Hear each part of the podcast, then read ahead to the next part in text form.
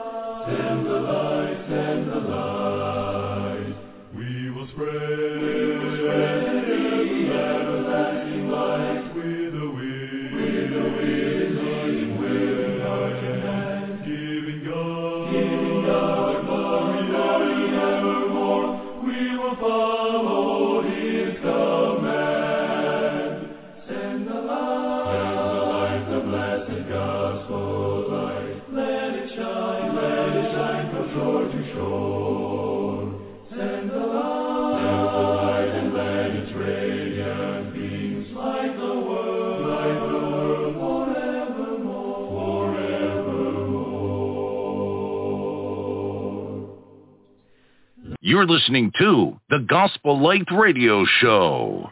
Good evening. Thank you for tuning in to the Gospel Light Radio Show. Your host this evening is Stevie R. Butler from the state of North Carolina with my co-host Tim Bench from the state of Texas, Glenn McMillian from the state of Texas, Courtney Carruthers from the state of Illinois, Steve Cordle from the state of Illinois, Dr. Frank Washington from the state of Florida, and Clay Phillips from the state of Georgia, Brian Christian Coleman from the state of Georgia, and Robert Lee Johnson from the state of Florida. Ladies and gentlemen, we are grateful that you are tuning into our radio broadcast this evening.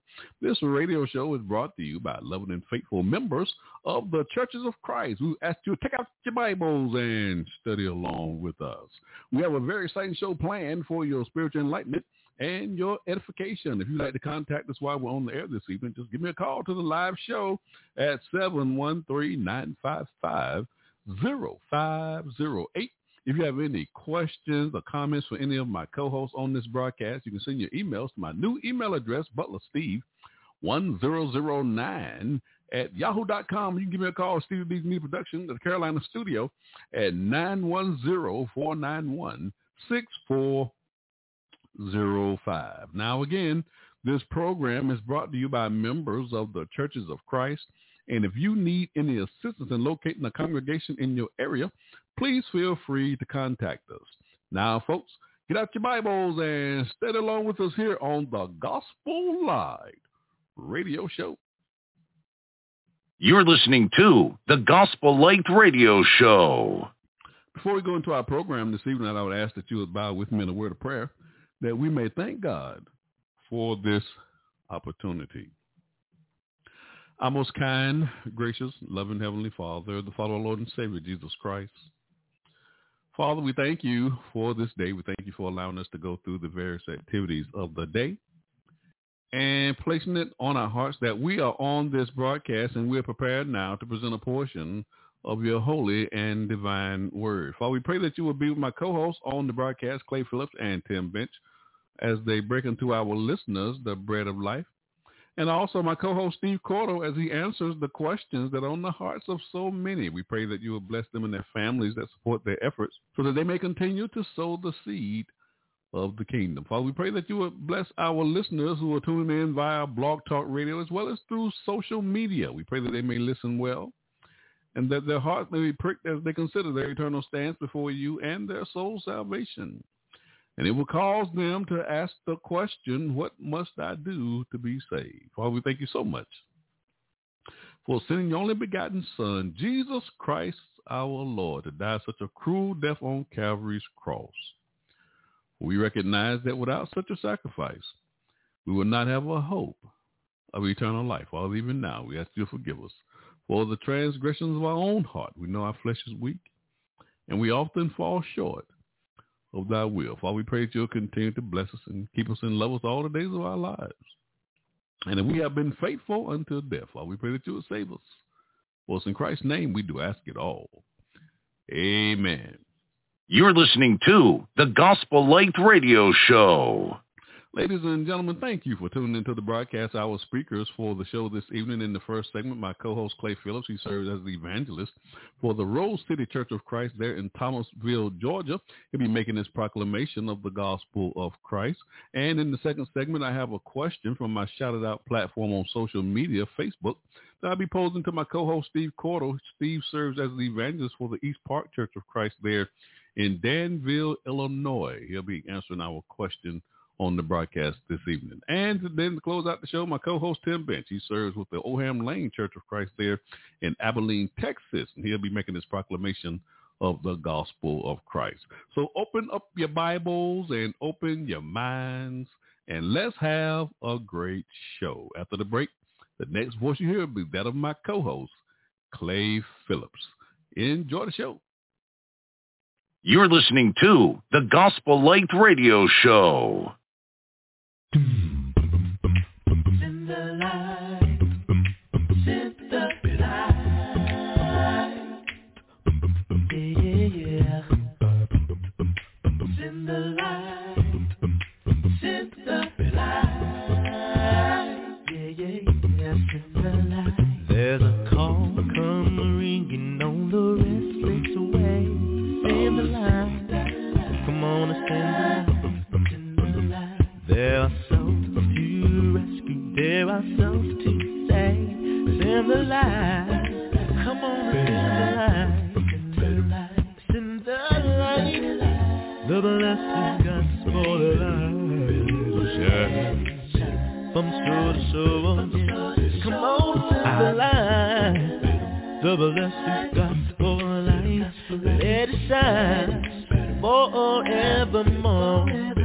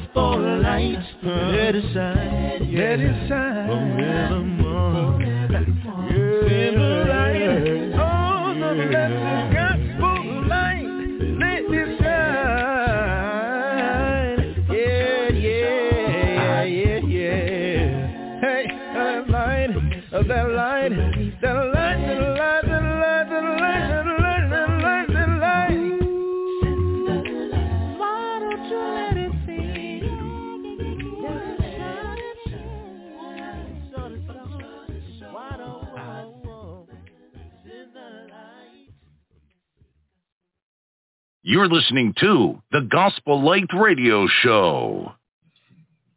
Give your attention to the proclamation of the gospel of Jesus Christ. Now, my co-host Clay Phillips and his subject, the pressure cooker of life. Good evening, It is good to be able to come into your homes, into your lives by radio and also by Facebook. God have been good to us. He's been better to us than we ever thought about being to ourselves.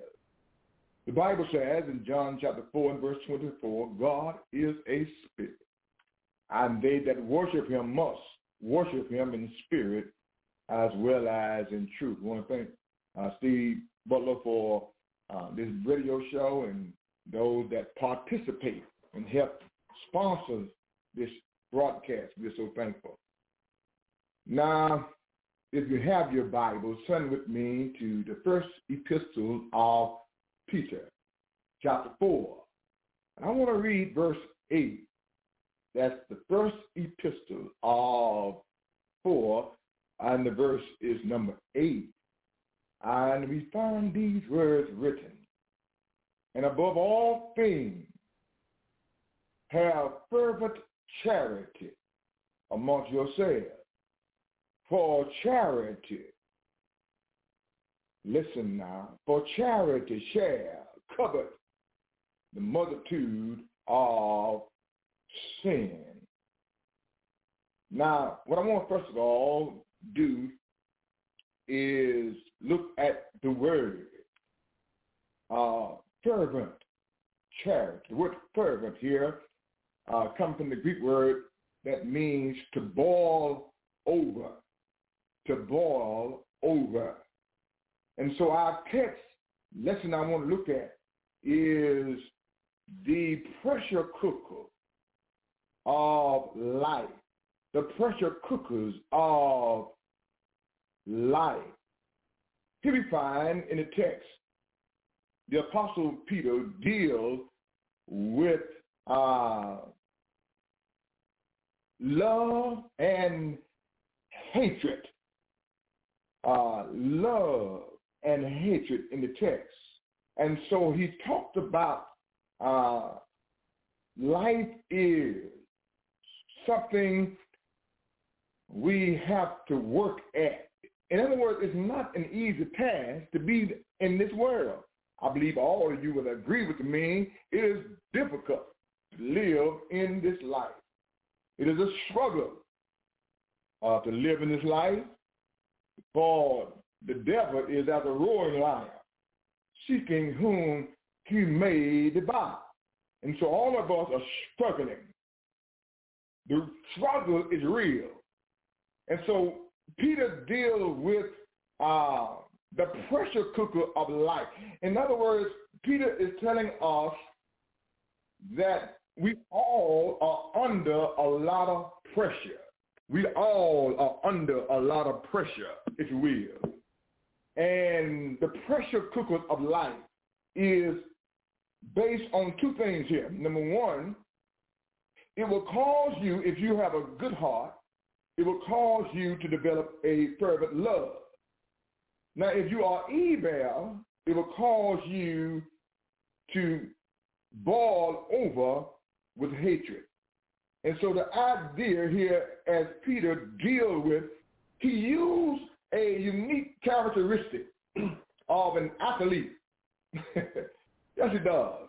For he, he let us know here in the text, as Paul also dealt with the athlete, he wants us to understand that uh, the picture of an athlete as one running just the way as an athlete works hard on his skills. This is how we as Christians should work hard on our skills for the Lord, to be a child of God, to be a Christian. And so here we find fervent, which means to boil over. Now, now, the word fervent here also is talking about, when you look up the exegesis, is talking about uh, a sportsman. A, a, sportsman must have fervent uh, ability. He must have the ability to ball over. We get our word, and notice now, we get our word uh, extracurriculum. Let the Bible speak, Brother Phillips.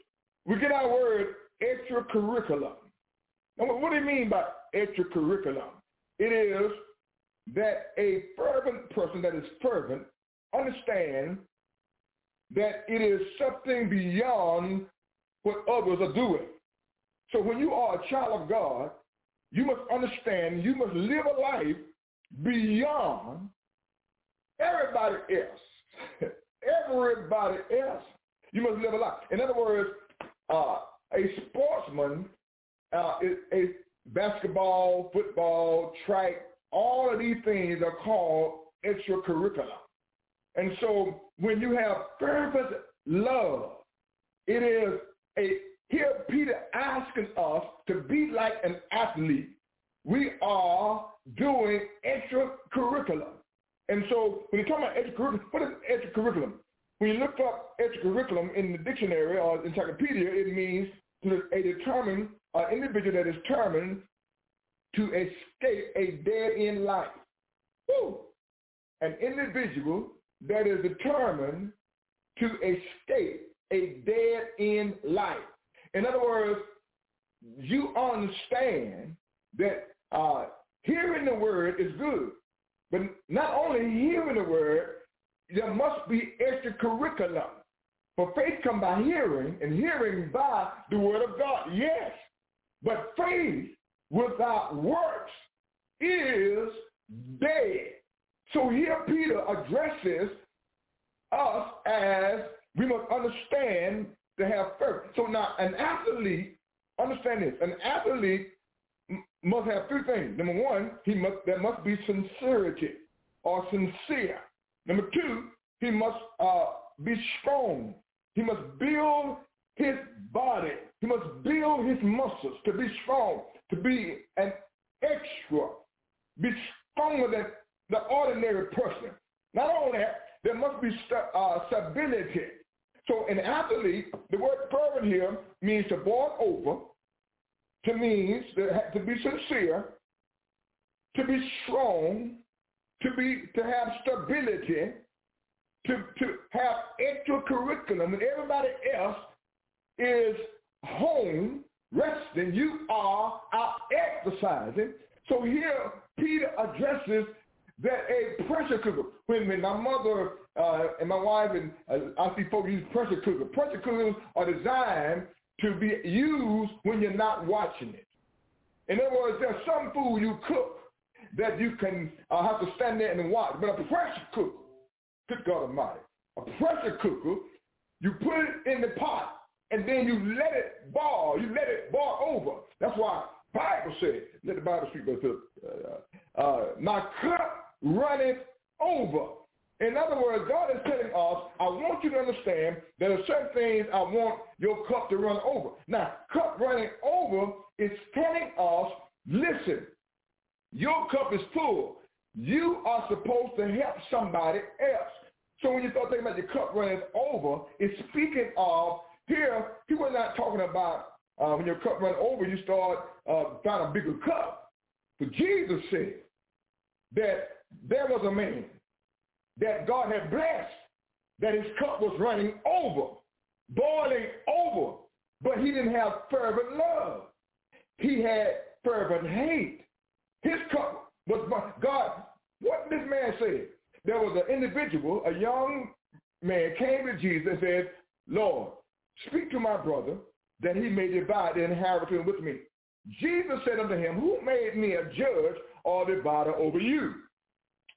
He said, let me tell you a story. There was a man that God had blessed with much, and he had much, and, and, and his field ran over. What did he do? Did he boil over with love and share? No. He said, what I'm going to do, I'm going to tear down my barns and build bigger, build greater. okay. I'm going to build greater barns. So he decided to. And the Bible says, the Bible speaks, Brother Phillips, that uh, God said to him, thy food this night, thy soul is required of thee. And whose shall those things be that you're going to leave behind? Amen? So here, you must understand when, when you are talking about the pressure cooker, you're talking about fervent love.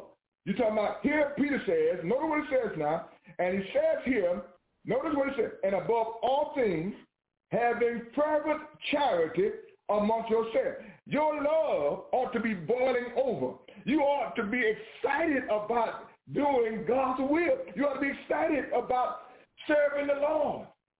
You ought to be excited about coming to worship service, coming to Bible study. It's bubble over. This is what we call extracurriculum. Everybody not can't don't want to do this.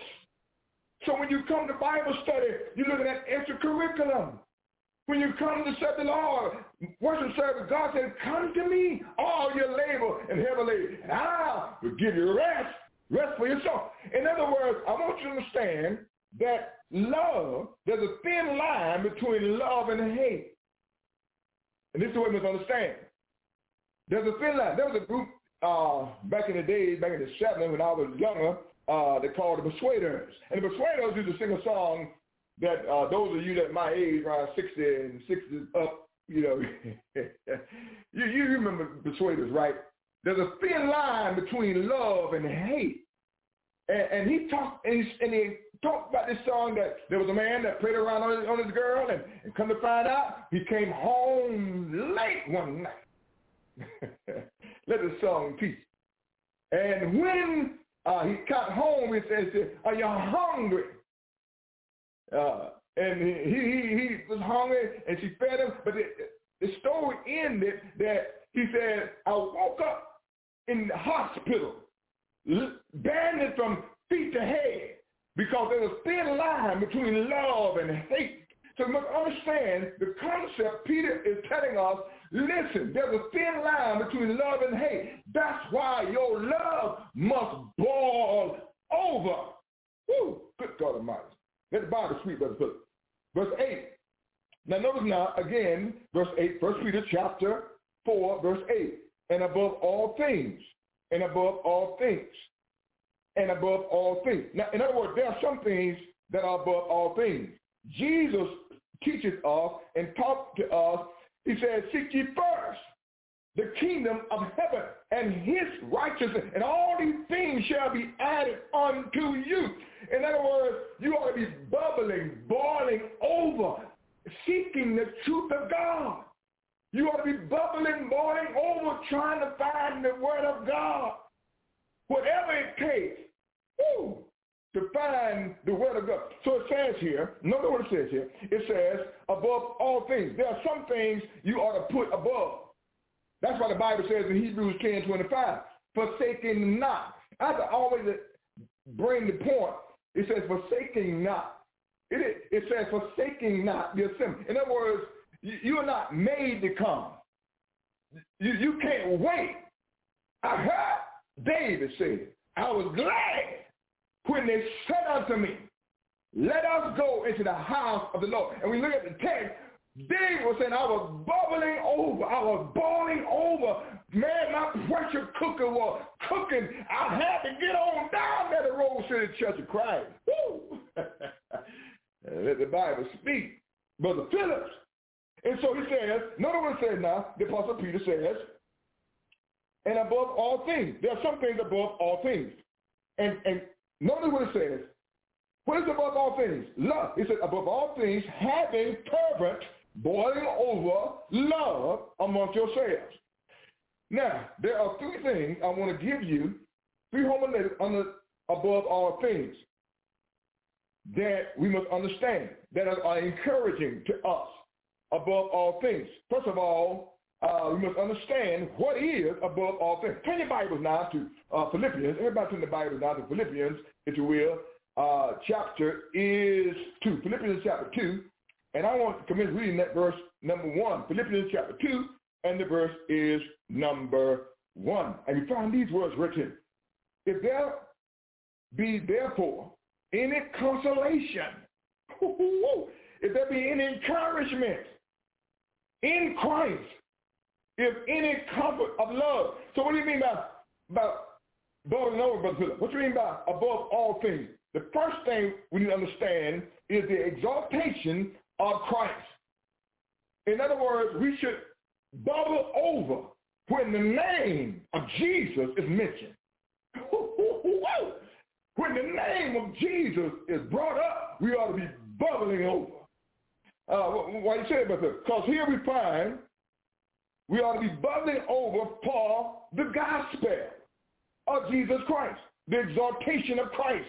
It says here, if there therefore be any consolation in Christ, if any comfort of love, if any fellowship of the Spirit, listen now, listen.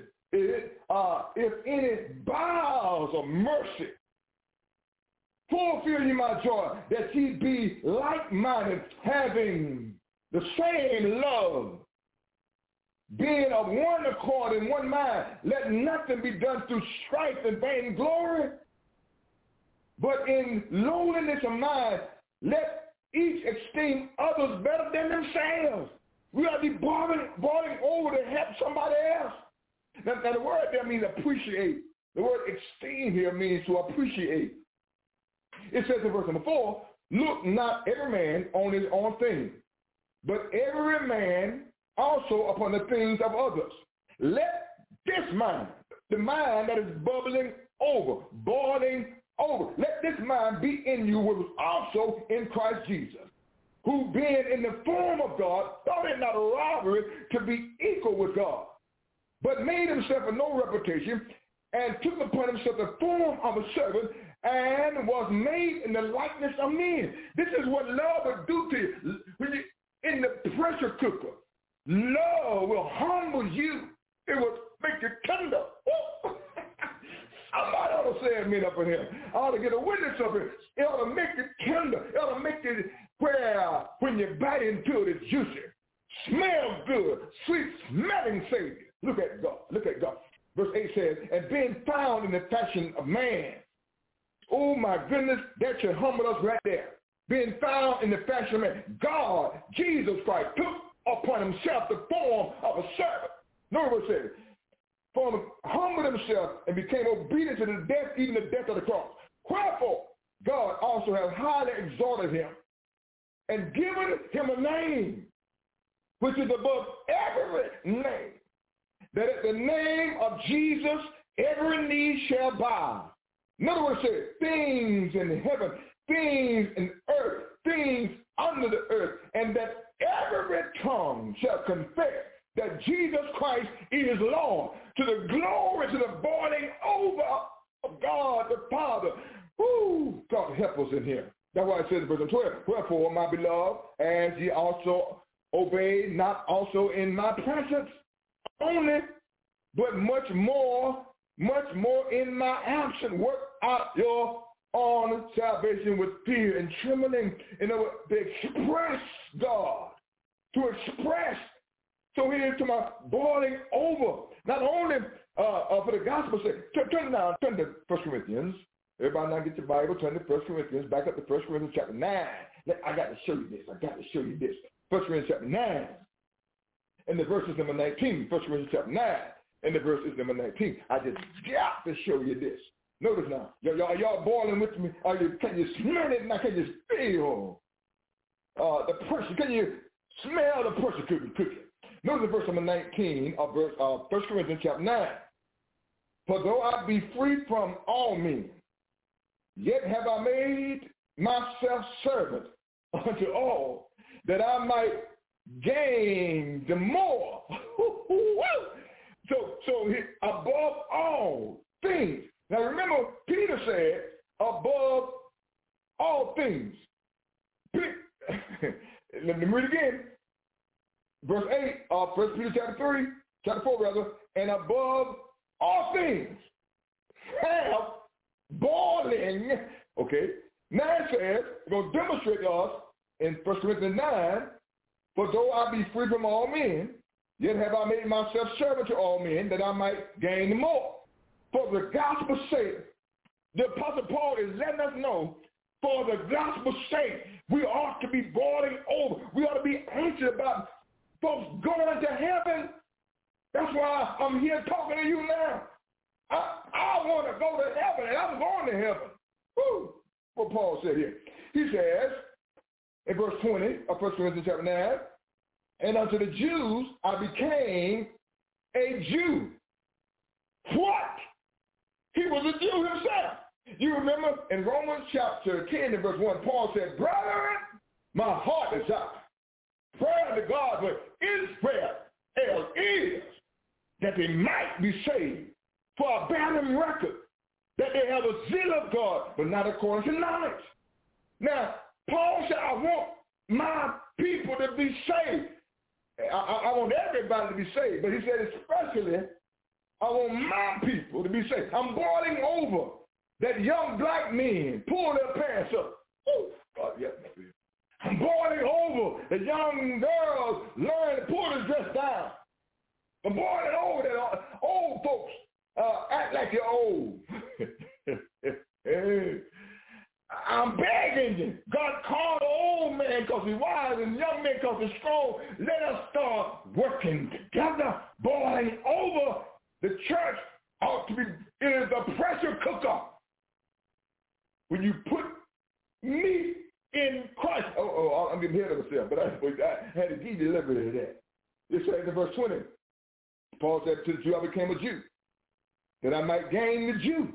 To them that are under the law, as under the law, that I might gain them that are under the law. So in other words, he said, I want you to understand, above all things, I'm doing this, I'm boiling over, that I might share what I got with somebody else.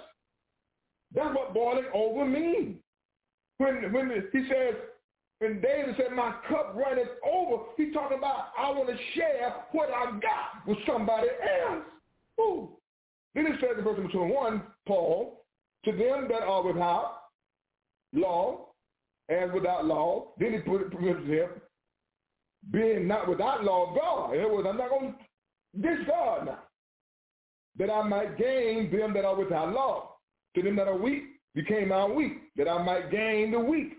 I am made all things, I am made all things to all men, that I might by all means save some. So we'll be boiling over for everybody to hear the word of God, to share the word of God. What is wrong with America? We ought to be thankful to God and say, let these folks come in here that we can share Jesus Christ. How can folks come out? I'm a child of God, I'm a Christian, and you're trying to keep folks from the Lord. We're boiling over with hatred. We're not boiling over. Because understand that there's a thin line between love and hate. America is boiling over with hatred instead of boiling over with love. Can, can I read this a little bit further? He says, notice in verse 23, he says, and this I do, this I do for the gospel's sake, that I might be partakers thereof with you. He said, I want you to know what I'm doing. The reason why I'm on this broadcast with Steve and the rest of the guys is because I'm boiling over. I want to tell somebody about Jesus. I want to tell somebody about the Lord. I want to share what God is doing for me and has done for me. He said, Paul said, this I do for the gospel's sake that I might be partakers thereof with you. He said in verse 24, Know ye not that they which run in a race. So now here Paul's talking about a race. All run, but one receive the prize. So run that you may obtain. In other words, he says, I'm giving you an analogy that you ought to be the first one at the church building when the building open up. And then to beat me here, you got to show enough to be doing it. I mean, because I get I get here at 8 o'clock uh, on Sunday morning. 8 o'clock Sunday morning, every Sunday morning. And we don't start at uh, 9.45. And then on my Monday through Friday, I get at 7.30, sometimes 7 o'clock. But I'm boiling over. I can't wait to get to my office to study the Word of God. I'm hungry for the Word of God. What Jesus said. He that hunger and thirst. See, if, you, if you're hungry and somebody offers you some food, man, you're going to jump on it. If you're thirsty, you're going to jump on it. And so here what Paul says, we ought to be jumping on this. In verse 25, and every man that striveth for the mastery is temperate in all things. Now they do it to obtain a corruptible crown, but we an incorruptible crown. I therefore so run, not as uncertainly. So fight. It is a fight. It is a struggle. That's what it, the word fight here is not talking about fist fighting and arguing, bickering. But fight here means that, listen, this is extracurriculum. I'm working hard. I, I'm going to do this. I'm doing it because if you, Jesus if you give, it shall be given to you. Good measure, pressed down, running over, shaking the gut. God Almighty, say it, brother. I therefore run not as such uncertainly, so fight I not as one that beateth in the air. I'm not. I'm not. I'm not coming to the service. I, I'm not coming to serve. Paul says, "Listen, I'm not doing all this preaching for nothing, and you should be coming to service for nothing." He says, notice what it says here now in verse 27. But I keep under my body and bring it into to subjection, lest that by any means, when I have preached to others, I myself shall be a castaway. And I'm not doing all this to go to the lake that burneth with fire and brimstone. I am preaching and teaching the word of God that I want you to be saved. I'm boiling over. Tell somebody. Woo. And not only not only says uh, above all things that the gospel says, then it also talked about uh, for the race sake. What do you mean, Brother Philip? For the race sake. Uh, in other words, turn, uh, turn with chapter 10. Look at, read First Corinthians, right? chapter 9. Now turn over chapter 10 in verse 1 for the race sake. in other words, you ought to enjoy the race. He says, moreover, brethren, I would not that ye should be ignorant how that all of our fathers were under the cloud and all passed through the sea and were all baptized under Moses in the cloud and did all eat the same spiritual meat. What? What? uh, brother uh, said, brother, that's not like a meat term. Oh yes, sir. This is this is this is not milk. Milk go in a bottle. Meat go in a pressure cooker. you can't handle it. He said, uh, meat and then all drink the same spiritual drink.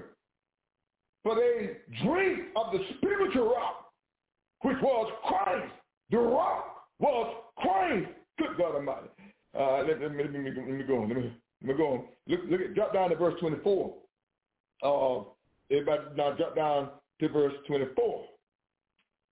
Uh, no, I don't have time. I got, according to my clock here, I got about eight minutes. I better move right along. Now, understand, above all things, number one, for the gospel's sake, the gospel shall be above everything. All things. Everything, the gospel should be above everything. Jesus, why? Because Jesus is above everything. Not only for the gospel's sake, for the race sake. Because everybody got to run the same race. Moses and all of them had to go through the same thing. And then, number three, for your sake. Okay, okay, okay. Uh, you did run well. Now, now the thing about it is, you don't want to run away. Turn to Galatians chapter 5. Everybody turn their Bible now to Galatians chapter 5. And the verse is number 6 and 7.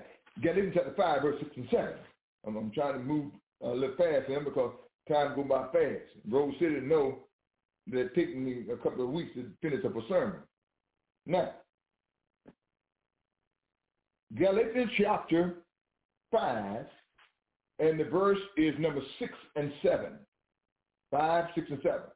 For in Jesus Christ, notice now, for in Jesus Christ, in Jesus Christ, neither circumcision availeth anything, nor uncircumcision, but faith which worketh by love. So it's all about love here. Amen. Then verse number seven, notice what it says. Ye did, ye did run well. What? You did run well. Who did hinder you that you should not obey the truth. In other words, you were doing so good. Woo, let the Bible speak, Brother Phillips. You were doing so good. You was coming to Bible study. You was coming to Sunday school. You was coming to worship service. But who hindered you from doing the will of God? I know you get caught up into the preacher. I know you get caught up into the elders. I know you get call into the deacon and the members of that there. It is the word of God that you need to be caught up into. I know you get. See, that's why if you back up to uh, chapter 3 of, let me show you what they got caught up in. Chapter 3 of Galatians, uh, in verse number 1, Paul said, Oh, foolish Galatians. What? Oh, foolish Galatians. What? Oh, foolish Galatians, who have bewitched you, that you should not obey the truth, before whose eyes Jesus Christ have been evidently set forth crucified amongst you. Now they was there.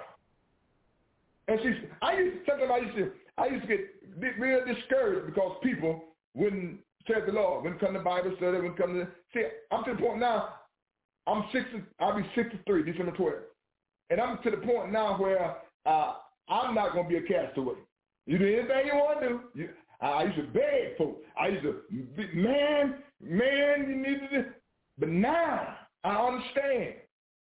I understand that I can't do, I can't make you become what God wants you to become. He, he says, he says, who have be bewitched you? Now notice verse number two of Galatians chapter 3. This only will I learn of you. Receive the Spirit by the work of the law or by the hearing of faith. How do you came, how do you become a member of Christ? Are ye so foolish? Having begun in the Spirit, are ye yet not made perfect by the flesh? What, what, what, what are you looking for? It is not in our flesh. It is not in works that any man should boast. It is a gift of God. How in the world can you leave the gift of God? Good God Almighty. He says, having have ye suffered so many things in vain, if it be yet in vain? Oh my goodness. Now let me wrap this up. My time is up. I got about three minutes here. Now I, I got a lot of stuff, but I'm so much to skip it. But let me let me read the text again, and then I'm gonna let you see what you need to see. Wrap it up. And above all things, have pressure cooking love. Woo! To say it, man. Have pressure cooking love amongst yourselves. Now you can tell when a person, an individual have pressure cooking love. How do you know? How do you know that a person have pressure cooking love? It says, for love or charity covered a multitude of sins. when you love somebody, it, you are not about trying to put all their business out in the street. Let me let me let me say. Now in the exegesis, it go back to uh, when man, every imagination, every thought, everything they did was evil continually. And God tell me to destroy man. The Bible says, let the Bible speak with us. He found favor in a man called Noah. Only Noah and his own family saved. First Peter chapter 3, verse 20 and 21.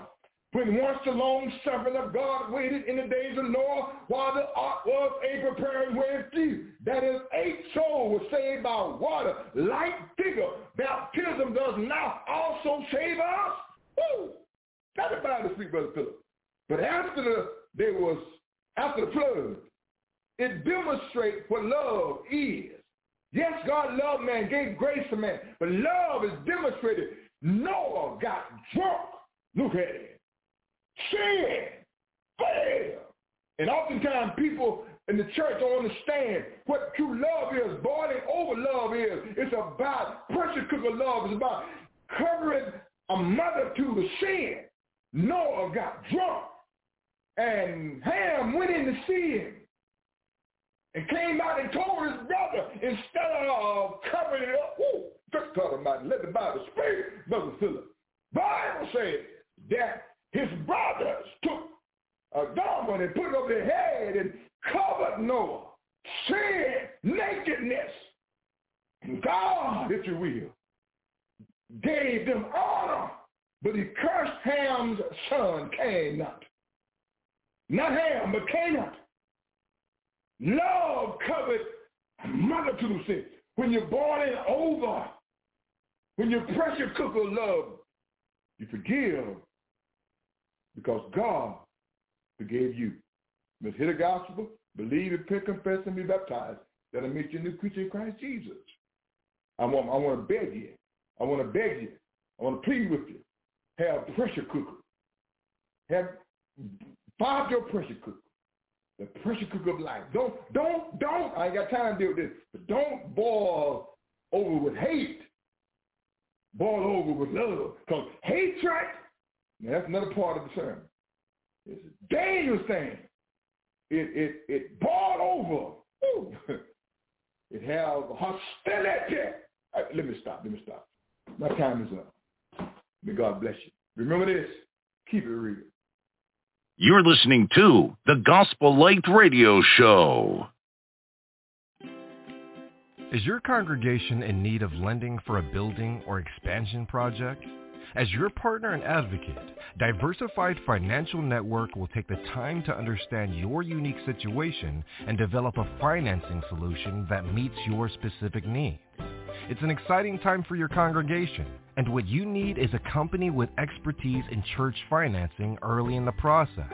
Call us today at 1-866-513-6665 or visit us at www.diversifiedfinancegroup.com.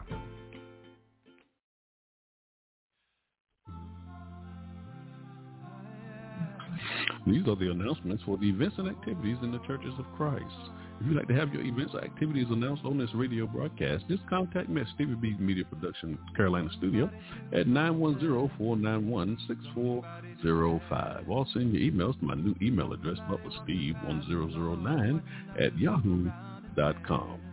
On Thursday at 10 p.m. Eastern Standard Time, 7 p.m. Pacific Standard Time, and 9 p.m. Central Standard Time, February a nationwide gospel call that's sponsored by the Church of Christ in Highland Heights from Houston, Texas.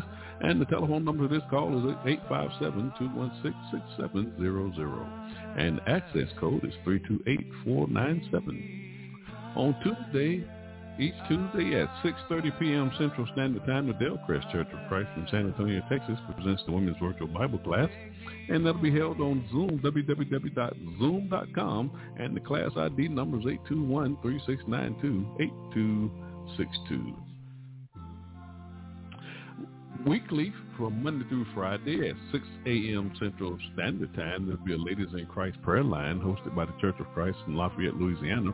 And the telephone number to this prayer line is 605-472-5203. My co-host Steve Cordle here at the Gospel Light Radio Show, he has a new book entitled God's Grace in You, and you can order this book from the 21st Century Christian Catalog. Stevie B's Media Production presents, uh, we are airing a new two new productions on the Tuesday night show, What a Word from the Lord radio show. The every third Tuesday of the month, we'll be airing a new production, the Mid-Tennessee Singles Ministry. That show will air at 7 p.m. Eastern Standard Time, 6 p.m. Central Standard Time. And on every fourth Tuesday of the month, we'll be airing a new production of the Kelly Fletcher Show, which will air from 7 p.m. Eastern Standard Time, 6 p.m. Central Standard Time. And just a program reminder, Stevie B's Me Production Presents. We're airing live shows here on Blog Talk Radio. And we changed my What a Work the Lord radio show. We changed that production around a little bit because we added some additional shows uh, to that show on Tuesday night. So every first Tuesday of the week, there will be no show scheduled. Every second Tuesday of the week, we have a guest speaker from the Brotherhood of the Churches of Christ. We also have the Community Corner segment for small business owners and entrepreneurs who have products and services for our community. And one of my co-hosts, uh, Lou Gilbert, uh, Isa Mullins from the Helen Street Church of Christ, and of course Lou, Gil- Lou Gilbert from the Over Park Church of Christ will be presenting messages on that Tuesday night show. And then on Thursday night each week from 6 to 8 p.m. Eastern Standard Time, 5 to 7 p.m. Central Standard Time, I have eight co-hosts on this broadcast, the Gospel Light Radio Show, and they'll be presenting messages from the Word of God each week. And two of my co-hosts will be on the air with me, and we'll be also taking a question from my social media platform on Facebook called Shout It Out that I'll be posing to one of my co-hosts on this live show. Then on Friday night at our new time from 9 to 11 p.m. Eastern Standard Time, 8 to 10 p.m. Central Standard Time, I'll be hosting the live show, Stevie B's Acapella Gospel Music Blast radio show. And on that broadcast, I'm playing some of the world's greatest acapella gospel music artists, the sweet sounds of voices. And this Friday night, my special guest on that show will be Irvin C. Jackson from Wesley Chapel, Florida. He'll be debuting some new music on this Friday night show. My on-demand episodes, we have over 600. That's right, ladies and gentlemen. There are over 600 episodes that have been produced the Stevie B's Media Production, and you can find these on-demand episodes wherever you get your favorite podcast from. And just type in your search bar, Stevie B Media Production, and you'll see all of the shows that we're producing here on a weekly basis. Some of the major platforms that you can find these shows on Spotify, Apple, iTunes, iHeartRadio, Amazon Music, YouTube, just to name a few. I'd like to give a shout out to all of my sponsors. We certainly appreciate all those who've been sponsoring these radio shows. I have a new sponsorship manager. Her name is Michelle Marco from Fort Lauderdale, Florida. And if you would like to be a sponsor for any of these radio shows, just give her a call at 954-687-4705. I'd like to give a shout out to all of my sponsors, Sharon Norwood from Chicago, Illinois, Bethesda Memorial Funeral Director Crematory Services out of DeSoto, Texas, Stanley Phillips from Little Rock, Arkansas, and Cheryl Murrah from Charlotte, North Carolina, Yvonne Blazing Cracker Gooch from Nashville, Tennessee, Melvin Jackson from High Point, North Carolina, Marquise Hallman from Charlotte, North Carolina, Stephanie Booker Wilson from Greensboro, North Carolina, Diversified Financial Network LLC, the owners and Charlotte Carroll from Dallas, Texas, and Ordained Faith Publishing from Fort Lauderdale, Florida.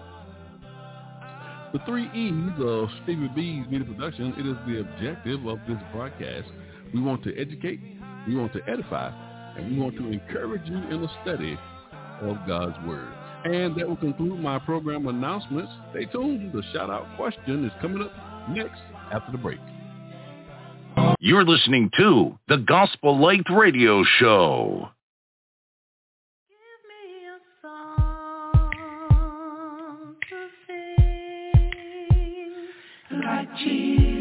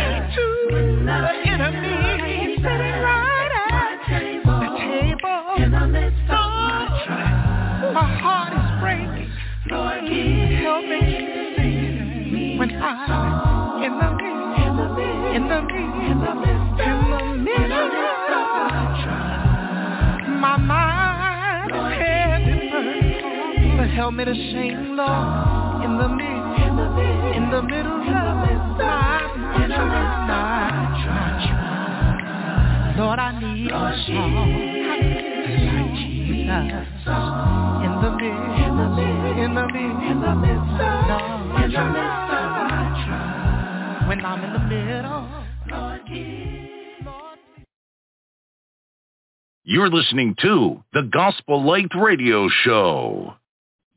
Shout it out question. Ladies and gentlemen, this is the portion of the broadcast where I have a question from my social media platform called Shout It Out, and we want to pose that question to my co-host. We also want to encourage our listeners to join that group on Facebook and get involved in those biblical discussions. My co-host on the broadcast this evening is Steve Cordle. He's with the East Park Church of Christ there in Danville, Illinois. Steve, how are you doing this evening? Doing pretty well. Just uh, trying to stay dry. We've been getting a lot of rain out here lately. Yeah, we just got some rain ourselves here today. Now, are you live on Facebook? Uh, no, um, I wasn't able to get connected to Facebook, uh, so I'm just doing it uh, uh, audio tonight. Okay, sounds good. Now, here's a question I have for your consideration. This question is from an anonymous query from the state of Ohio, and the scriptural reference that's used is Matthew chapter three, Matthew chapter five, and verse three, and also verses 19 and 20. I'll let you read those if you need to read them in order to answer the question. Now, here's the question: Is the Lord referring to the church when He is speaking of the kingdom of heaven? What say you to this question? Well, I had long thought. Let me just read the uh, the first couple of verses here of Matthew five to sort of set the stage here. Uh, this is the beginning of the Sermon on the Mount, and uh, Matthew records that seeing the multitudes, he went up on a mountain, and when he was seated, his disciples came to him, and then he opened his mouth and taught them, saying, "Blessed are the poor in spirit, for theirs is the kingdom of heaven." Now, I had long thought that Matthew chapter five and verse three was referring to heaven uh, as in the place where God is and where we want to spend eternity. but in reading for this segment, um, I might be changing my mind a little bit uh, because, and so I'm calling this answer a preliminary answer, and I might revisit this in a future broadcast. Now, I went through the, some of my notes, and me and electronics do not get along very well, and I've had a few hard drive crashes over the years, and I've lost most of the notes and things that I had accumulated on Matthew. And uh, it, it's also been a while since I studied the Sermon on the Mount, but um, here, here's a couple of uh, some thoughts that I've come up with uh, writing in the uh, Truth Commentary in the volume on Matthew, Mike Willis said that Jesus is proclaiming uh, his favored condition here, and that is first on those who are the poor in spirit. Uh, as we have seen earlier in the gospel, Jesus proclaimed the kingdom of heaven, and this is the interesting part that I had forgotten about, which in the Greek it translates the kingdom of the heavens, plural. Uh, but in English, it's always the kingdom of heaven. Now it's and I don't know why that is. I'm not a Greek scholar. I know just barely enough Greek to be dangerous. But it is often difficult then to figure out uh, when this is talking about the reward of a heavenly home and when it is addressed to the relationship of uh, the citizens in the spiritual kingdom that we call the church. Now, Robert Turner, uh, uh, who I believe is deceased now, once said that when you see the word kingdom, you should think rule. Then after the idea of rule is uh, implanted in your mind, examine the context to see if this is the case.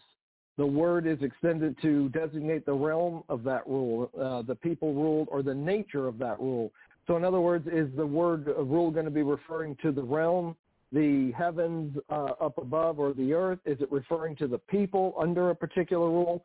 Or is it the nature of the rule, a physical versus uh, spiritual now, the, the sources that I looked at this week preparing for this had a lot to say about the poor in spirit, but they didn't have a whole lot to say about the kingdom. Uh, some just glossed uh, over it with a few lines. Some didn't say anything about it at all. But obviously, Jesus is not looking for the self-righteous or the proud uh, to be suited for the kingdom of heaven, because if that's your mindset, you will not be suited for the kingdom of heaven. Uh, in fact, uh, later on, when he uh, in Revelation, when he tells the Laodiceans that you say, "I am rich, I have prospered, I, I need nothing," then he, he adds his own assessment, saying of of the Laodiceans that you, uh, not knowing that you are wretched, pitiable, poor, blind, and naked. They thought they had it all together. They thought that they were uh, good Christians and they were uh, had everything all figured out. And Jesus is saying, "Well, no, you don't." And that's the idea of the poor in spirit. Now, the kingdom of heaven is going to be people who are under the realm of God. Now, at the time Jesus said this, the church had not been established yet. So at, at that particular time, and uh, I forgot to mention one other thing, in verse 3 and in verse 10, both of those spaces, it is actually a present tense in the original language. But what's in between there is actually a future tense. Uh, verse 4, blessed are those who mourn, for they shall be comforted. Blessed are the meek, for they shall inherit the earth. Those are future. So I'm thinking that, uh, that for us today, he is talking, it would be the church, because we are the kingdom of God on earth, but the audience right there in front of him would be uh, whoever uh, would, was under the, the realm uh, of God's authority. Um, and it might be a little bit muddled, but as I said, I'm I'm going through some of this myself. And then down in verse 19, um, I think we've got a little bit of both. And I, I may be wrong on this, but I'm just going to give you disclosure because, like I said, this is kind of preliminary. I'm going to revisit this, I think, in a future uh, lesson. But being called the least, uh, let me read the verses here. And actually, the context starts in verse 17 uh, because that's where Jesus says, do not think I came to destroy the law or the prophets. I did not come to destroy, but to fulfill. For surely I say to you, till heaven and earth pass away, one jot or one tittle will by no means pass from the law till it is fulfilled. Whoever therefore breaks one of the least of these commandments and teaches men so shall be called the least in the kingdom of heaven. But whoever does and teaches them shall uh, he shall be called the great in the kingdom of heaven. For I say to you that unless your righteousness exceeds the righteousness of the scribes and the Pharisees, you will by no means enter the kingdom of heaven. Um, the least in the kingdom of heaven, uh, looking at the, at the context, beginning back in verse 17, um, this one, uh, I saw sources uh, going both ways on this. But from what I can tell, it does not refer to the kingdom of heaven where we will spend eternity uh, and be with the Lord, but to the kingdom that Jesus has already been talking about uh, uh, being the the rule of God, God, uh, uh, and for us would be the church. Now, the last part there in verse 20 looks to me like it's referring to heaven, and and it kind of qualified. That's what I would think it is. But um, I'm going to put this down for one to come back and talk about in a future uh, in a future uh, uh, uh lesson on the show because I've, I've, got more questions in my own mind that I want to look at and uh, study this. So I'm going to say that in verse 3, he's talking for us today, it would be the church. Uh, down in verse uh, uh, 19 and 20, I believe it's a split decision where he's talking in the first part about the church, but then unless we can do better than the Pharisees, we're going to have a hard time getting into heaven. And if uh, you know if there's other questions people would like for clarification on that, feel free to send them to me or send them to Stevie, and I'll try and uh, uh, uh, see if I can't clear it up a little bit better in a future broadcast.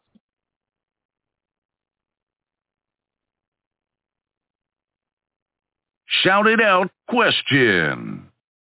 You're listening to the Gospel Light Radio Show. Thinking about what you've done for me in my life, I just want to say what you really mean to me. You're my everything, my joy and peace. You're the reason why I sing. Lord, I don't deserve anything you've given me, so I just gotta say thank you.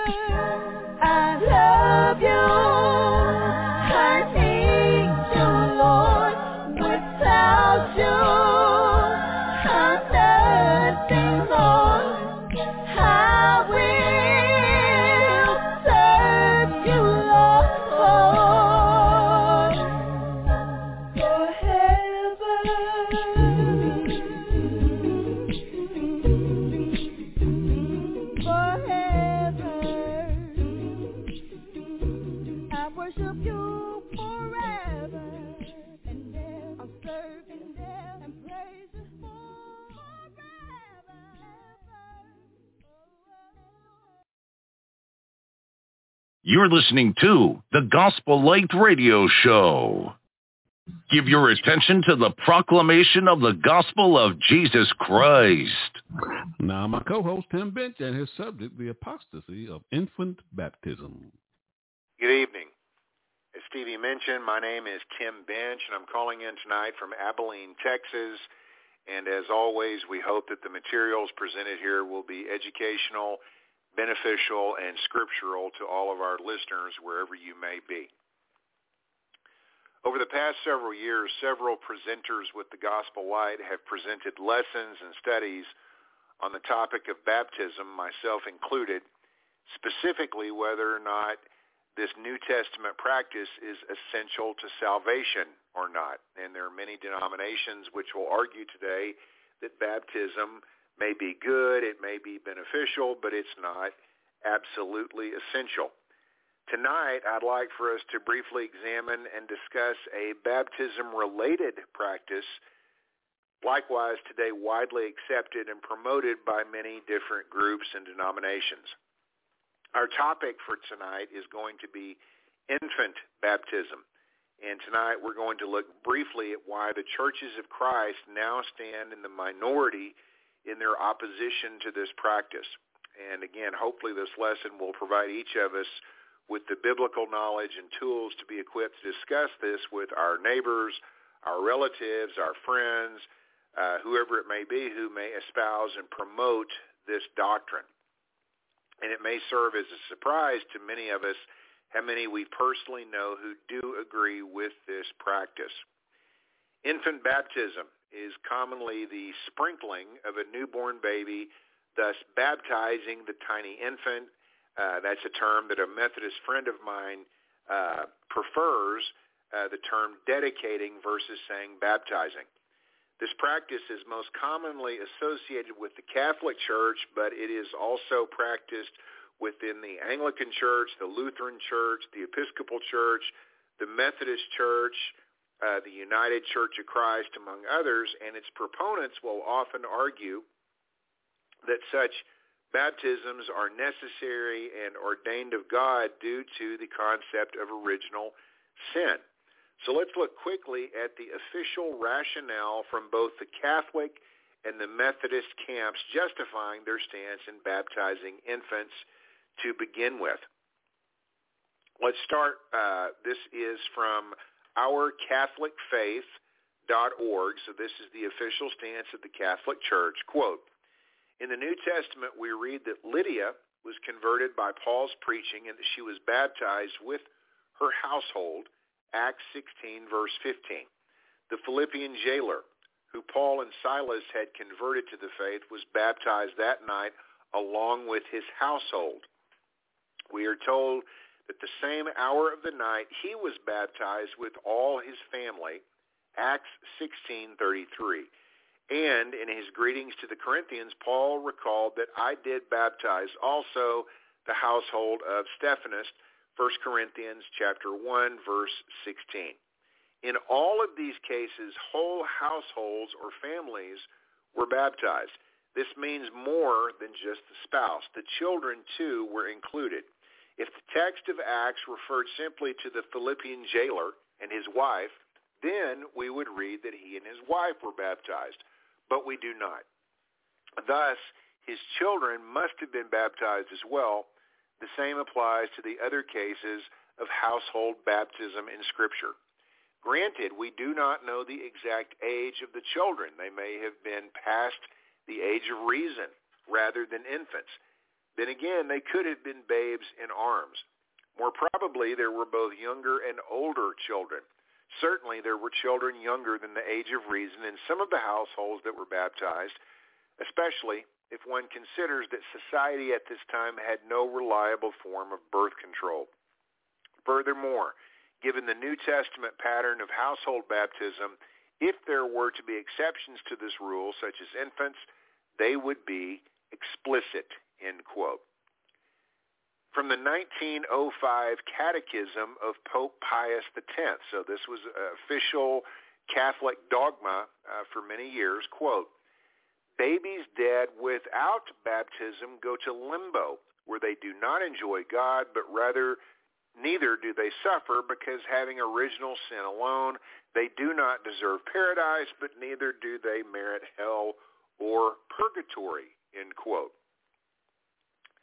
and also from the Peninsula Delaware Conference of the United Methodist Church, quote, John Wesley, the founder of the Methodist movement, taught that through infant baptism, a child is cleansed of original sin, initiated into the covenant of God, admitted into the membership of the church, made an heir of the divine kingdom, and spiritually born anew. Although the New Testament does not contain any explicit mandate, there is ample evidence for the baptism of infants in Scripture. Acts 2, 38 through 41, verse 16, or excuse me, chapter 16, verse 15, and also verse 33, and in early Christian doctrine and practice. Infant baptism rests firmly on the understanding that God prepares the way of faith before we request or even know that we need or grace, end quote. This is from the Pluralism Project at Harvard University. Quote, in many churches, infant baptism is practiced, a rite which includes the formal naming of the child and the symbolic anointing of the child with water, a rite which is often called christening. The parents, and in some traditions the godparents, pledge to nurture the child in the Christian faith, looking forward to the time when he or she, as a young adult, will personally reaffirm the faith at the time of what is called confirmation. However, in Baptist churches and those following the Anabaptist tradition, infant baptism is rejected. Baptists insist that baptism into the Christian faith must come only when a child is old enough to make his or her own decision. Other Protestants, especially evangelicals, postpone baptism to the age of decision with the conviction that this important rite should be preceded by a conversion experience in which the individual comes to accept Christ as one's own Lord and Savior and desires the rite of baptism as a mark of this transformation. Whether done at birth or at a time of personal decision, the experience of baptism marks one's entry into the church community and one's new identity as a Christian, end quote. So that gives us some background on the practice and the rationale, again, that many of these groups will use. So tonight, using the Bible ultimately as our compass and as our source and as our guide, is infant baptism approved by God? Is it biblical? Can this practice be justified through the original sin defense? Are there specific scriptures which would justify such a practice? And tonight we're going to attempt to look specifically at what the Bible does and also does not say about baptism.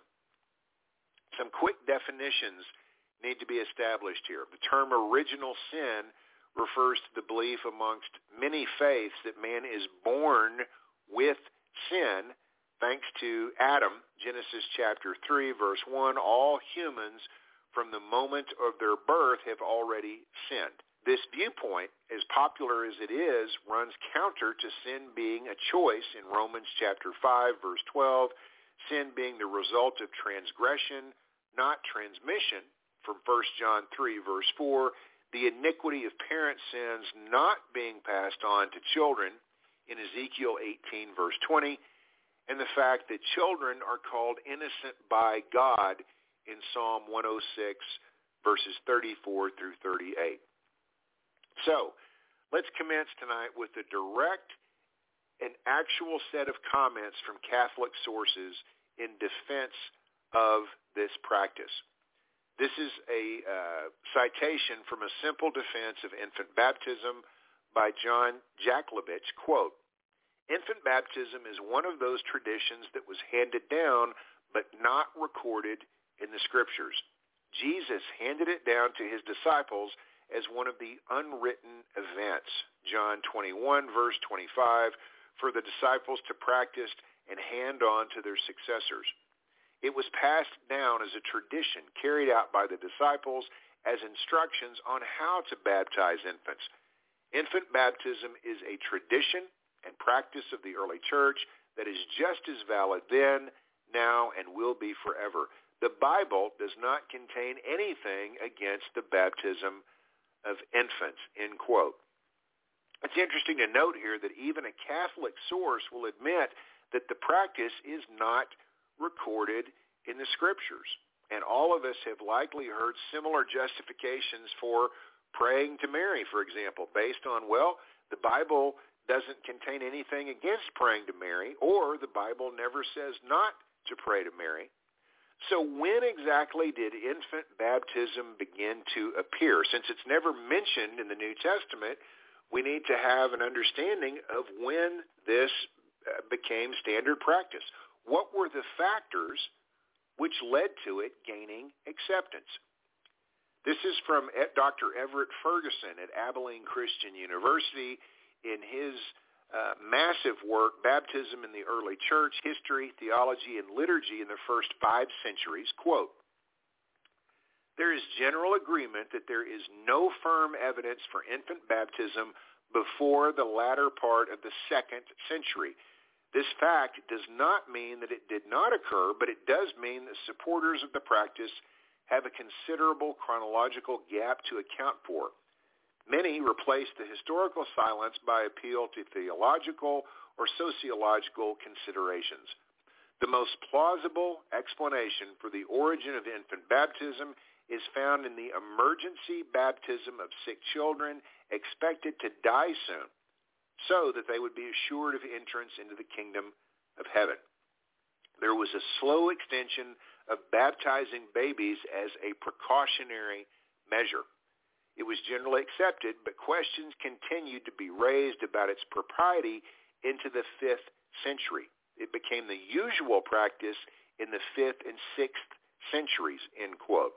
So again, this was not something that was commonly done, uh, certainly in the first and second centuries, and as has been noted multiple times already, there's no mention of this in Scripture.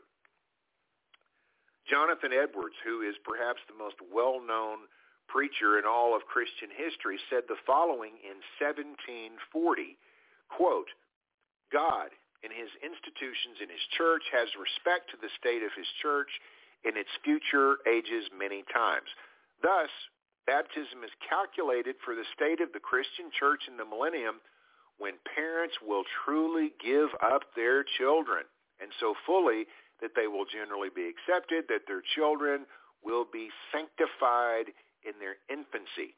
This is the proper anointed season of the application of redemption, the elect season, whereas there will probably be a hundred times more of the application of redemption than in all preceding ages put together, and therefore the ordinances and means of application are especially calculated for that season, end quote.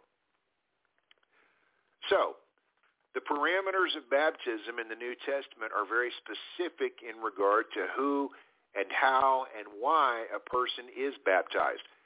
First, we read from Scripture, and this appears in Matthew chapter 28, verse 19, where we read, Go ye there, therefore and teach all nations, baptizing them in the name of the Father and of the Son and of the Holy Ghost.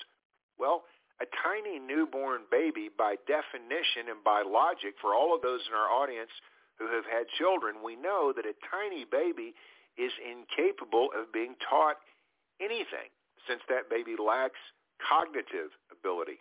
We also know from Scripture that a person is to believe before they are baptized. Where do we get that? Well, Mark chapter 16, verse 16, we read, He that believeth and is baptized shall be saved, but he that believeth not shall be damned. Again, an infant is incapable of belief and would thus be disqualified from consideration for baptism unless one simply chooses to ignore biblical doctrines. We know that baptism also involves repentance, turning away from one's previous egregious sins. Acts chapter 17, verse 30. And the times of this ignorance God winked at, but now commands men everywhere to repent. And you can also look at Luke chapter 13, verse 3, and Luke chapter 24, verse 47. How does a baby verbally repent of sin? Confession of Christ is a prerequisite for baptism. Matthew chapter 10 verses 32 and 33 reads as follows, Whosoever therefore shall confess me before man, him will I confess also before my Father which is in heaven. But whosoever shall deny me before men, him will I deny before my Father which is in heaven. And you can also reference Romans chapter 10, verses 9 and 10, and Acts chapter 8, verses 35 through 38. Again, it's ludicrous to accept that a baby, a tiny baby, would possess the mental ability to confess anything, specifically that he or she would recognize Jesus Christ as the Messiah and the Savior of all mankind. A baby is unable to follow any of these commands that we've looked at, and thus a baby would not be a potential candidate for baptism. It's also worth noting that throughout the entire New Testament, we do not see one example of a baby being baptized ever. In not one of the ten examples of conversion in the book of Acts given to God to answer the query, what must I do to be saved? Not one time is there a single example of babies being baptized. There are examples of baptism plenty, from John the Baptist at the Jordan to Nicodemus, even to Jesus Christ himself being baptized. But in each of these instances, always adults, the formula remains consistent with biblical command. Hear, believe, repentance, confession, and proponents of infant baptism have been, are, and forever will be unable to provide biblical examples of baptism performed outside these established guidelines. The entire purpose of baptism through immersion is for the remission of sins. We see that in Acts 2 verse 38, Acts 22 verse 16, 1 Peter chapter 3 verse 21. If a baby is incapable of sin, according to Ezekiel 28:15, 1 John chapter 3 verse 4 and James 4:17, there would serve no purpose whatsoever for a baby to even be baptized. And even Catholics would be forced to admit, although grudgingly, that a baby cannot fulfill the actions leading up to baptism in the first place. Mark chapter 10, verse 15 serves as justification, so to speak, for many who would support infant baptism. In that verse we read, Verily I say unto you, whosoever shall not receive the kingdom of God as a little child, he shall not enter heaven. Now these words are attributed to Jesus himself, and readers should note that this verse does not specify or hint at or mention baptism in any form. This verse also serves as an argument against the entire concept of original sin, which many use as their basis for infant baptism in the first place. Here's why. If infants are born in a state of sin due to Adam's fall in the Garden of Eden, why would Jesus say that unless a person becomes like a little child, he will not enter heaven? Why would Jesus possibly suggest to followers that to gain heaven they would need to become like sin-stained babies? Matthew chapter 19 verse 14 echoes similar sentiment. There we read, But Jesus said, Suffer little children, forbid them not to come unto me, for of such is the kingdom of heaven. If children were born sinners, Jesus would certainly not be telling us to be like them. This is a citation from Hahn Publishing entitled What About Infant Baptism? Quote, Infant baptism is objectionable because the Bible does not teach it. The Bible does not name the parents of even one infant that was baptized. It does not give the name of one infant that was baptized. It does not state the time when one infant was baptized. It does not name the place where an infant was baptized. It does not give the name of one preacher that ever baptized an infant. It does not contain one command to any preacher to baptize infants. It does not give one reason for baptizing infants. There is, in fact, no foundation in the scriptures for infant baptism, end quote. From Let the Bible Speak by Nat Kesey, quote, when we search through the scriptures, there's not even one verse where we see or find a child baptized into Christ. Since the scriptures have been given by inspiration of God, we must follow the doctrines of the scriptures rather than the doctrines of men. For only in this way can man be perfect, thoroughly furnished unto all good works. End quote. From Batsell Barrett Baxter, who's a name that uh, many older Christians will remember, long-term, uh, very popular, famous preacher in the churches of Christ. This is from his article, Who Are the Churches of Christ and What Do They Believe? Quote, only those who have reached the age of accountability are accepted for baptism. It is pointed out that the examples given in the New Testament are always of those who have heard the gospel preached and have believed it. Faith must always precede baptism, so only those old enough to understand and believe the gospel are considered fit subjects for baptism, end quote. This is an interesting citation from none other than Martin Luther. This is taken from The Evils of Infant Baptism by Robert uh, C. Howell. Quote, it cannot be proven by the scriptures that infant baptism was instituted by Christ or even begun by the first Christians after the apostles, end quote. And from none other than John Calvin, quote, it is nowhere expressly mentioned by the evangelist that any child was by the apostles baptized, end quote. These are uh, obviously names throughout Christian history, such as Martin uh, Luther and John Calvin, uh, who actually opposed this practice. Finally, from Concerning Infant Baptism by Richard Ramsey, quote, look into God's Word and see if you can find any evidence whatsoever to support the doctrine of infant baptism you will not find one instance of it. You will not find one command to do it. Not in any one of the 66 books of the Bible, not even if you search it diligently from Genesis to Revelation. The practice of infant baptism does not rest upon any command from God. Infant baptism is not found in God's Word. The matter is settled when I fail to find any authority from God for this practice. End quote. In summary tonight, there simply exists no biblical authority for such a practice. Babies are not subject to God's command for baptism. No command was given to them. They could not understand the need or the meaning.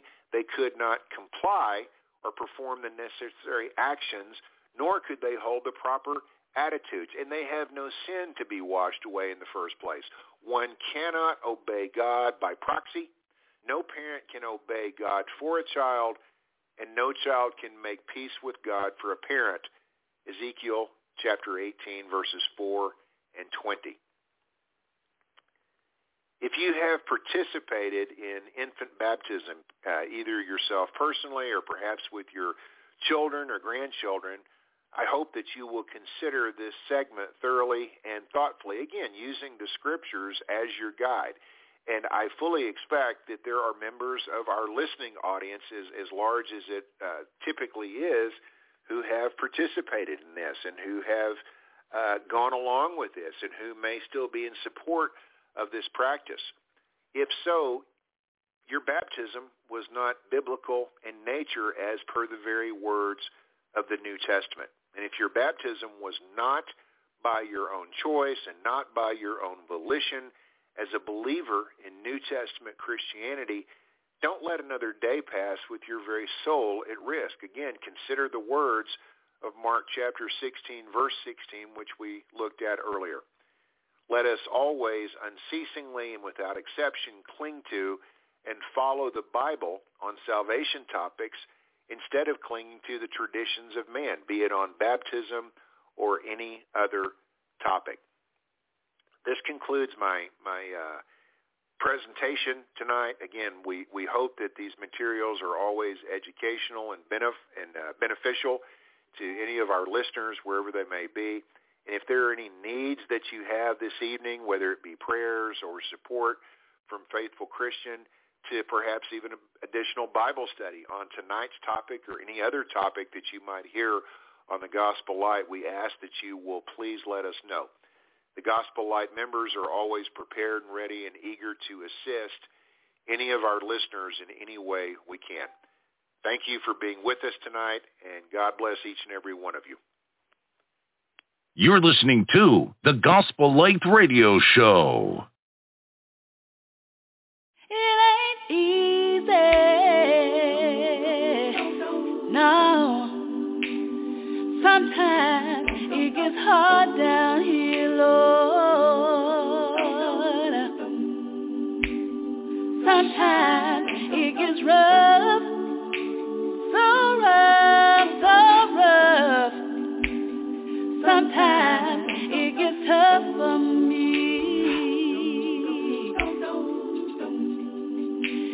Has anybody been lonely all by yourself?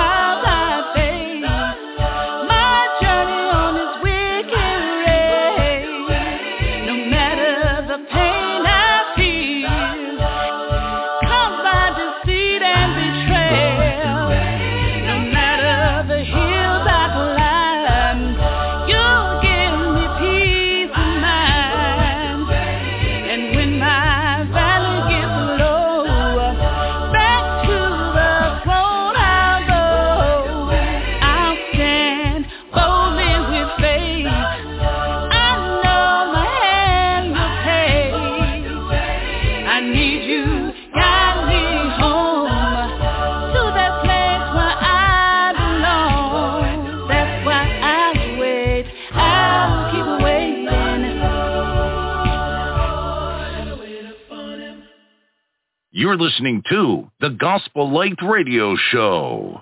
Ladies and gentlemen, I want to thank you for tuning into our broadcast. We certainly appreciate those who've been following our radio show on Blog Talk Radio as well as on social media, Facebook Live. I want to thank my co-host Clay Phillips for his subject, The Pressure Cooker of Life, and my co-host Tim Bench for his subject, The Apostasy of infant baptism. Both great lessons on the broadcast tonight. My co-host Steve Cordle, he answered our question in regards to the kingdom of heaven and the church. So we certainly appreciate all of the efforts that our co-host has given us on this show tonight. Ladies and gentlemen, we are just so thrilled to be able to bring you a weekly bro- broadcast. And it is our prayer that the lessons that were given on this radio show have been beneficial to your spiritual lives. And your relationship with the Lord has been strengthened because you're not only tuned in this radio show, but you've given yourself over to a study of God's Word. I'm your host, Stevie R. Butler. I want to say on behalf of all of my co-hosts here on the Gospel Light Radio Show, we really do appreciate your love and support for these radio programs. Good night, everybody. God bless you. You're listening to the Gospel Light Radio Show. My life, my life, my life,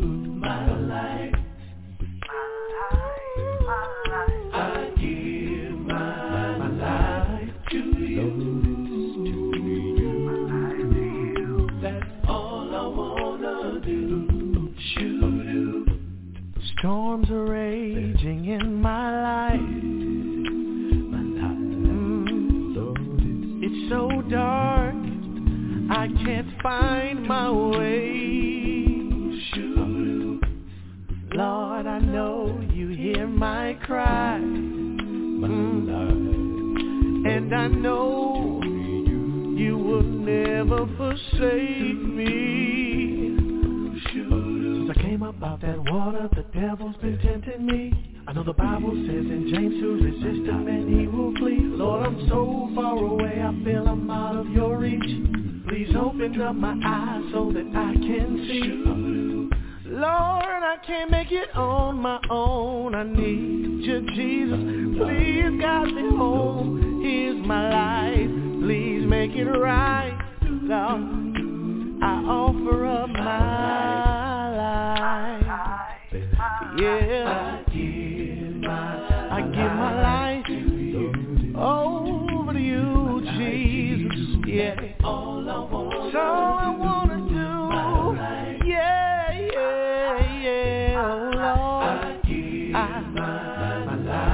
my life to you, Lord.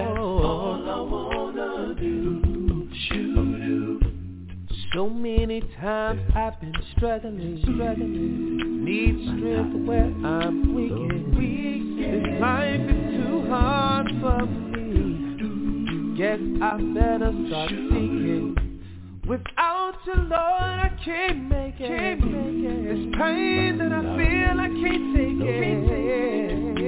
I'm on my knees, yeah, asking to deliver me.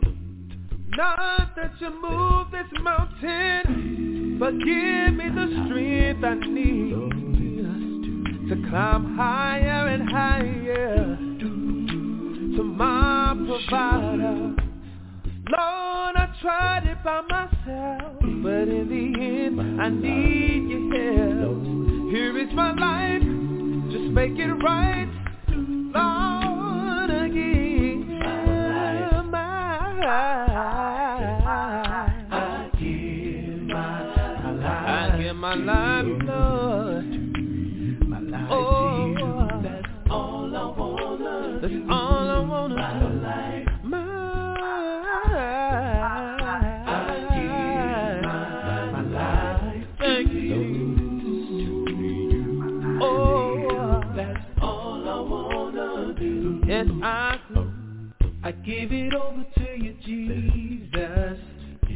over to you, Lord. I give it over to you, Jesus.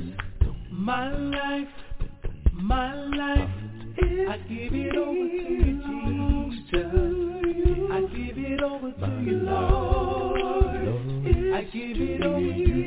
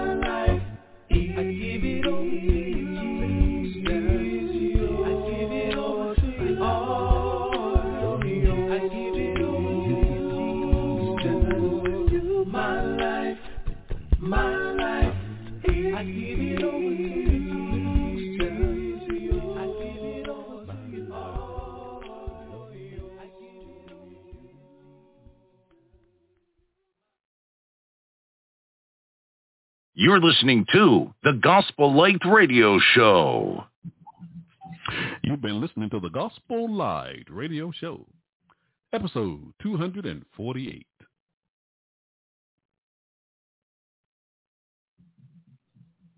God,